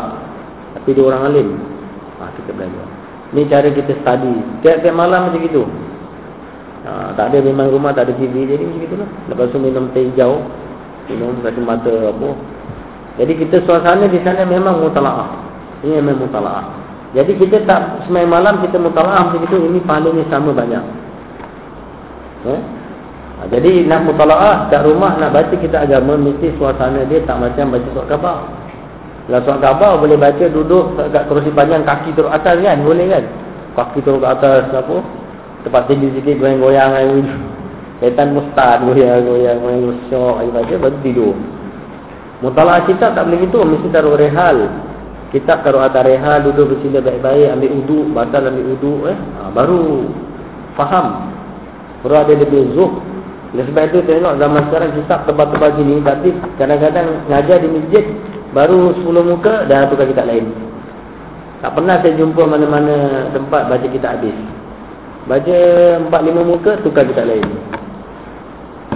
Ha, sebab kitab tu sendiri kita tak hormat. Tak habis lah. Kau baca aku bukan yang lah. Aku pun malah nak kasi kau baca ni. Pergi tukar lain, tukar lain. Kejap tukar, sekejap tukar, sekejap tukar. Saya pun tak tahu macam mana. Kat mana-mana saya jumpa eh. Jarang habis. Alhamdulillah murid kita kat sini kelas ni ada 8 buah kitab saya baca semua dari kulit sampai kulit. Sampai budaknya habis. Kita habis budak buat habis. Pasal budak-budak ni dah kerja. Habis saya baca dari kulit sampai kulit memang saya baca. Sebab tak sempurna kalau baca kitab sikit dah tukar, dah tukar. Apa dia? Jadi mutala'ah mesti nak. Sebab awak mutala'ah macam ini kita baca satu-satu. Semua dapat pahala ibadat. Bukan percuma. Eh? Kalau awak datang taksi. Ini pahala lebih besar daripada dia taksi. Tak ada yang percuma Allah bagi semua. Ya? Aduh. Kemudian memikirkan perihal ilmu pengetahuan setanding pahala dengan berpuasa. Fikirkan ilmu saja kita belajar kita fikir ilmu ni kalau aku dapat masya-Allah gini fikir belajar dah macam puasa. Mutalaah sama dengan beribadah waktu malam. Dengan ilmu ilmu pengetahuanlah manusia mentaati Allah Azza wa Jalla memperba memperhambakan diri kepadanya yang mengasingkannya menusyirkannya dan membesarkannya. Nah, dengan ilmu semua kita boleh buat. Boleh beribadat, boleh menyelesaikannya, boleh takut kepada dia, boleh boleh munajat kepada dia. Kalau tak ada semua, tak ada seorang munajat, tidur je eh. Misalnya kata balik kerja penat dah tidur. Ada kesusahan tak tahu nak doa. Ada kesusahan pergi duduk tepi laut. Ada kesusahan tengok wayang. Kalau orang dulu tengok wayang, orang sekarang tak ada. Eh. Kalau dulu susah je rek, capital ke apa lagi eh. Ha, dulu. Orang sekarang susah apa dia buat? Ha? Pergi jam jam, ha, pergi jam main gitar. Ha, itu itu yang tak warak. Yang warak-warak kalau risau mana pergi? Jam juga. Kalau warak-warak dia tak gitu, pergi masjid katanya lah eh. Jadi maknanya pendek kata kalau kita ada ilmu kan apa susah, apa je mana susah kita pergi ke Allah. Tak kira lah surau ke masjid ke, mana pergi ke Allah. Tapi kalau orang jenis ada ilmu, kalau dia susah, begitulah. Minum todi ke, Pergi jam ke, pergi di laut ke, pergi mancing ikan ke, pergi apa ke. Jadi tak ada kesudahan lah. Ha, itu dia, tak boleh. Ha. Jadi kalau ada ilmu, orang perempuan kalau ada ilmu, misalnya kata marah suami, suaminya degil ke apa kan. Kalau ada marah suami, apa dia buat kalau tak ada ilmu? Suami keluar ngadu mak, angkat telefon. Ngadu kakak, ngadu mak, ngadu kawan, ngadu habis satu dunia dia cerita suami dia. Semua berdosa. Apa? Dan pengambilan tak ada apa-apa. Dia lepas cerita habis, besok dua hari suami dah baik. Dah menyesal. Ya aku dah cerita laki aku gini-gini. Baru dua hari suami baik. Tengok. Jadi mak ni kalau marah hati-hati. Suara ni suara ni macam singa nampak gigi taring dia semua keluar awak nampak dia. Mungkin masa tu dia tengah marah. Tapi kalau awak dah tak sabar dah cerita sana sini dua hari besok dia dah baik, cakap awak nak minta maaf. Dan cerita bang, saya cerita keburuk abang kat mak, kat bapak, kakak, adik, kawan semua. Habis awak. Tapi ceritakan keburukan suami saja itu orang yang paling buruk dekat akhirat. Begitu juga suami burukkan isteri dia. Orang yang paling buruk juga di akhirat. Jadi apabila berlaku bertengkar ke apa, sabar. Siapkan plaster kat rumah. Muak. Telefon muak plaster. Aku tengah gaduh ni, aku terpaksa telefon kau telefon. Plaster kau telefon kau. Lepas tu. Tapi balik kenapa kau telefon kau plaster? Aku takut mulutku terlepas. Ha, ni dia kena plaster, siap plaster handy pass yang besar tu siap rumah. Agak gaduh semua plaster. Handphone semua plaster. Sebab zaman sekarang canggih tapi dan buat dosa pun canggih. Betul kan saya kata zaman sekarang buat dosa canggih. Sekejap je. Dulu nak bergaduh, nak ngadu mak-mak kat KL lah naik bas. Bas satu jam belum tahu datang. Tunggu bas jalan. Tiga jam pas tak sampai. Nak balik Pontian cukup. Tiga kali pergi nak balik Pontian tak berjaya. Ha, balik nak ngadu ni, penghabisan dia bosan tak jadi duduk rumah semua. Sekarang tak ada. Badan tak sampai, telefon dia sampai. Mak baru sampai haji, baru nak ibadat dia telefon. Mak suami saya sepak saya dah. Orang tu tu nak ibadat dia ngadu. Orang tu dah gelisah dalam orang. Anak manja. Ha, jadi tak boleh. Cuba jadi orang yang sabar. Tenang, relax. Jadi macam mana sabar sebab ilmu tak ada. Sebab kata Syekh Al-Hanafi kaifa yattaqi an-nas la ya'rifu tariqat at-taqwa kaifa yattaqi. Orang yang tak tahu jalan-jalan takwa macam mana nak jalan takwa mustahil. Faham dia? Eh? Jadi kita kena ingat lah. Apa-apa kalau ada ilmu insya-Allah selamat. Ya? Boleh hambakan diri pada Allah ya? dengan ilmu pengetahuan ha, juga manusia boleh mencapai darjat eh, kewaraannya dan dengannya boleh manusia akan menyambung silaturahmi dan dengan ilmu pengetahuan juga dia akan membezakan yang halal ya, dari yang haram. Ilmu pengetahuan itu eh, adalah diumpamakan sebagai pembimbing manakala amalan pula menjadi pengikutnya. Berbahagialah orang yang menerima ilham dari ilmu pengetahuan dan celakalah orang yang yang terhalang dari ilmu pengetahuan. Kemudian berkata Hasan Al-Hasan radhiyallahu anhu, kalaulah tidak kerana para ulama, nescayalah manusia sekaliannya sama seperti binatang. Subhanallah. Maksudnya dengan adanya para ulama yang mengajar manusia, terkeluarlah mereka dari dari apa? peringkat kebinatangan dan memasuki peringkat kemanusiaan. Kalau tak ada ulama, semua manusia macam binatang sebab dia buat betul. Sedangkan sekarang ulama ada pun setengah orang jadi binatang juga. Baju macam binatang, keluar macam binatang, rambut macam binatang, perangai macam binatang, minum macam binatang, makan macam binatang, curi macam binatang, semua. Tapi sebab ada ulama, adalah sedikit kekurangan. Itu pun saya kata, ada yang ulama ada pun dia tak jumpa ilmu. Sebab ulama ajar kat masjid sebelah sini, dia masuk sebelah sini. Kalau kat gelang tu kan, ada masjid, ada tempat yang bukan-bukan. Ha, jadi, gitu. Jadi jadilah mereka seperti hal haiwan kalau tidak ada orang ha, orang. Dan tanda dunia nak kiamat antaranya akan ilmu akan dicabut dengan kematian para ulama, para ulama eh. Tercabutnya ilmu dengan kematian para para ulama. Oleh sebab itu saudara, apa pun kita kata yang paling penting dalam hidup kita, yang paling besar paling penting sabar. Ha, itu paling besar. Sebab pintu kemasukan syaitan ni pada kehilangan sabar. Sabar tak ada semua hancur. Ha, jadi kita nak jaga sabar tu susah. Nak kawal steering kereta lagi senang. Eh, steering kereta kita kawal dengan dua apa? Dua tangan kiri kanan dah boleh. Kadang-kadang satu tangan je boleh. Boleh kawal satu tangan je. Ha. Boleh kiri berok kanan boleh kawal. Tapi nak nak sabar ni susah. Sebab tak ada handle nak pegang. Hmm. Jadi sabar tu dia perlu kepada kesedaran dan insafan. Kalau kita berada di rumah, seorang lelaki berada di rumah, di depan dia isteri dan anak. Kan? Sabar dia macam mana dia nak nak, nak tunaikan sabar. Dia kena tengok bahawa isteri dan anak adalah orang yang kecil. Mana orang yang di bawah dia. Kalau nak sabar dengan mak dan ayah, kena tengok pula mak dan ayah adalah orang yang besar, orang di atas dia. Walaupun awak pangkat besar. Awak pangkat besar, badan pun besar, mak kecil je badan. Mulut murai. Nampak kecil tapi mulut cik cik cik cik. Ya, ini contohlah kan. Jadi awak jangan pandang mulut murai dia. Kena pandang ini walaupun badan dia kecil tapi pangkat dia besar sebab dia mak aku. Yang melahirkan aku, kalau dia cekik aku kecil-kecil aku dah mati. Ha, kita kena ingat gitu.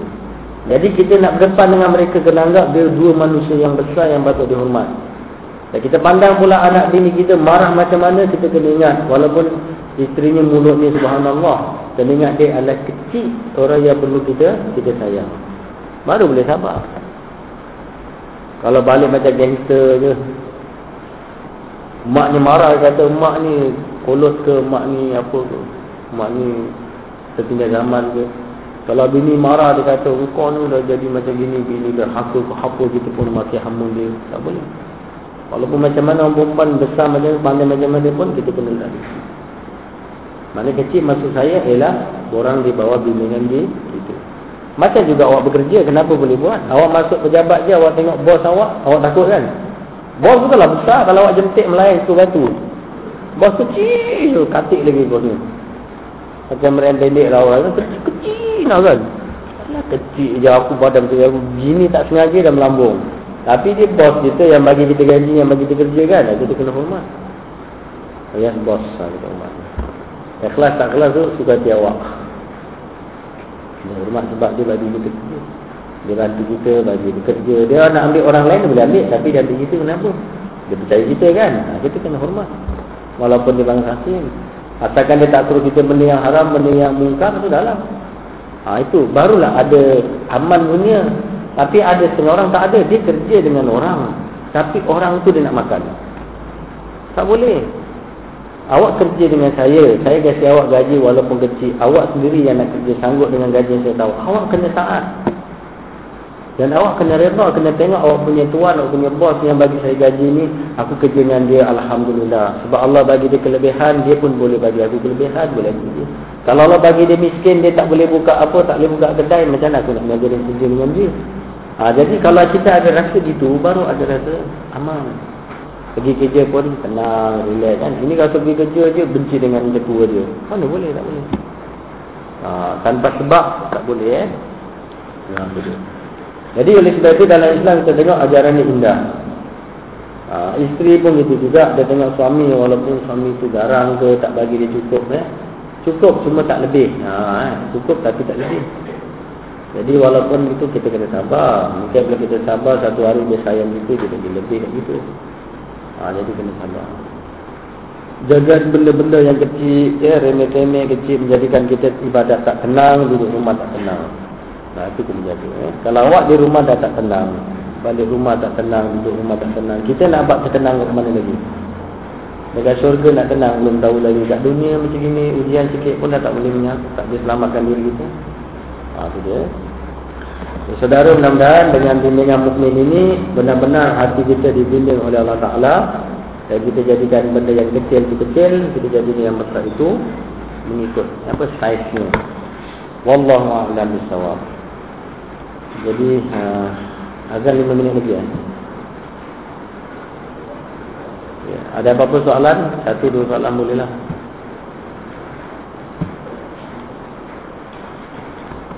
Ada apa-apa nak tanya?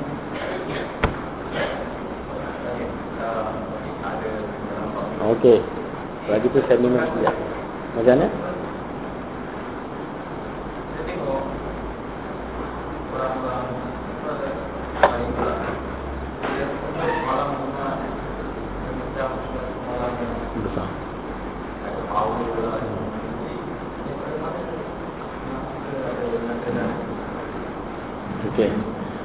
Jadi hari malam Jumaat eh orang Melayu dia sebut malam Jumaat semua ngeri. Yang kata orang Melayu cerita Melayu pun malam Jumaat dia Asal cerita Melayu je malam Jumaat, Jumaat Kliwon lah, Jumaat apa semua kan.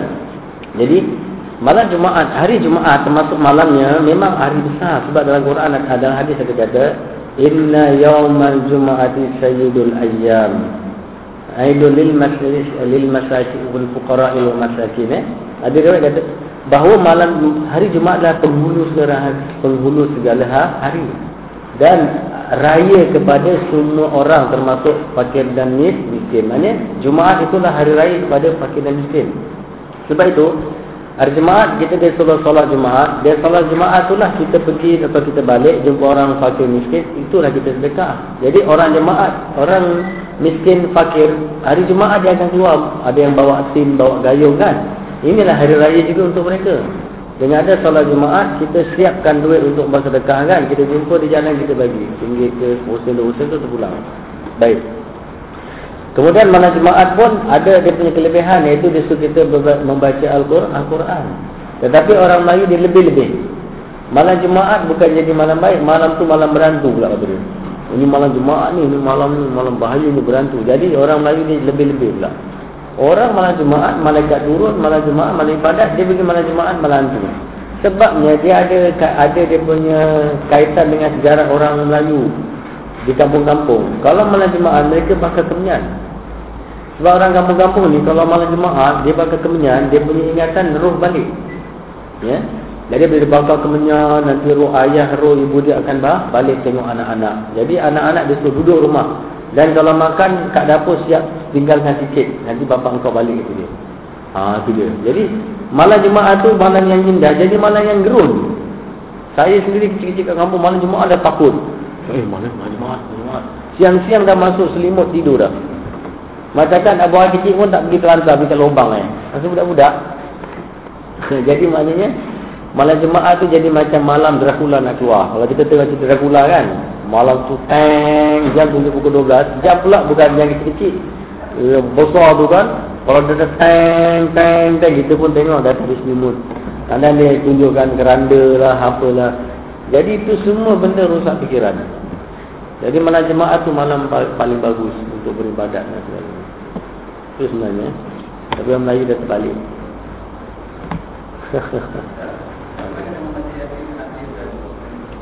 Baca Yasin semua orang dia suruh baca.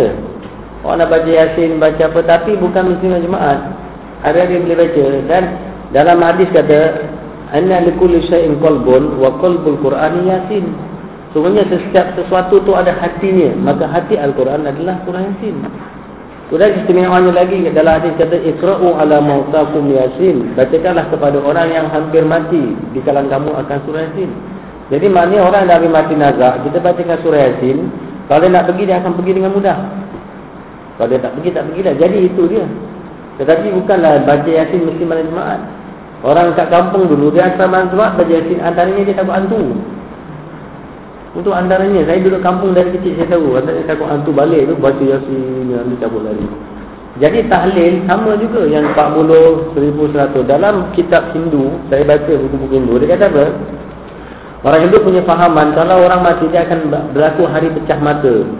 Eh, berapa hari pecah mata, berapa hari pecah perut, berapa hari pecah tulang. Jadi hari itu mereka akan adakan genduri arwah. Digunakan 7, 40, 100 ribu orang Hindu. Ha, jadi masa itu kenapa dia buat kenduri? Sebab kata dia masa itu roh balik nak panggil kita pergi sama. Jadi kata dia bila roh tu balik, kita baca 7 hari baca kenduri, roh tu balik, nampak kita ramai roh takut balik dari kubur. Ha, nanti 40 hari dia balik lagi. Baca lagi kenduri, baca-baca baca, roh tu balik lagi kubur. Ha, sampailah 1000 hari dia tak balik. Ha, tu dia. Ini ada dalam buku. Boleh baca dalam buku apa ni agama Hindu Syekh Muhammad Shalabi. Saya dalam kitab tu ada sebut bab ni. Saya dah baca lama sebab saya dulu suka baca buku. Jadi saya dah jumpa ni. Antaranya buku kalangan karangan Syekh uh, Profesor Muhammad Shalabi. Eh. Ada ada buku empat agama terbesar di, di dunia agama uh, Kristian uh, Yahudi dan juga apa ni agama Hindu lah antara awak boleh baca. Ini sejarah-sejarah sendiri semua ya. lebih baik itu Imam Syafi'i dia kata tak sunat pun. Ha, ada kenduri semua imam tak sunat. Kalau Imam Syafi'i baca Quran tu pun tak disuruh. Sebab hadis dia sebut setelah mati anak Adam tiga dia boleh dapat pahala. Doa anak soleh, sedekah jariah dan ilmu yang bermanfaat. Tiga saja. Kalau mazhab lain dia kata boleh kita baca Al-Quran, dia tak cakap ngenduri, betul baca Quran.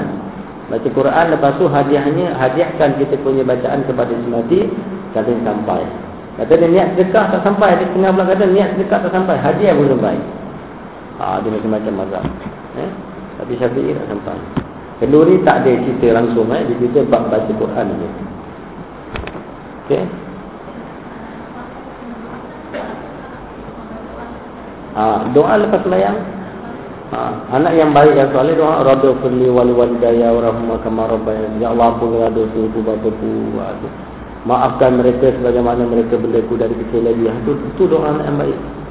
Anak yang soleh ni mana anak yang menjadi ibadat yang tidak buat maksiat. Ha, itu kan. Doa. Kalau awak rasa awak anak soleh, doakan. Ha, kalau saya rasa saya anak soleh, saya doakan insya-Allah benda itu pahala akan sampai kepada mak ayah kita. Kalau tak ada nak utang ni tak ada rugi. Aduh. Tu. InsyaAllah eh dah azan ni. سبحانك اللهم بحمدك أشهد أن لا إله إلا أنت أستغفرك وأتوب إليك سبحانك اللهم بحمدك أشهد أن لا إله إلا أنت أستغفرك وأتوب إليك سبحانك اللهم بحمدك أشهد أن لا إله إلا أنت أستغفرك وأتوب إليك أعوذ بالله من الشيطان الرجيم بسم الله الرحمن الرحيم العصر إن الإنسان لفي خسر إلا الذين آمنوا وعملوا الصالحات وتواصوا بالحق وتواصوا بالصبر. صدق الله العظيم. والسلام عليكم.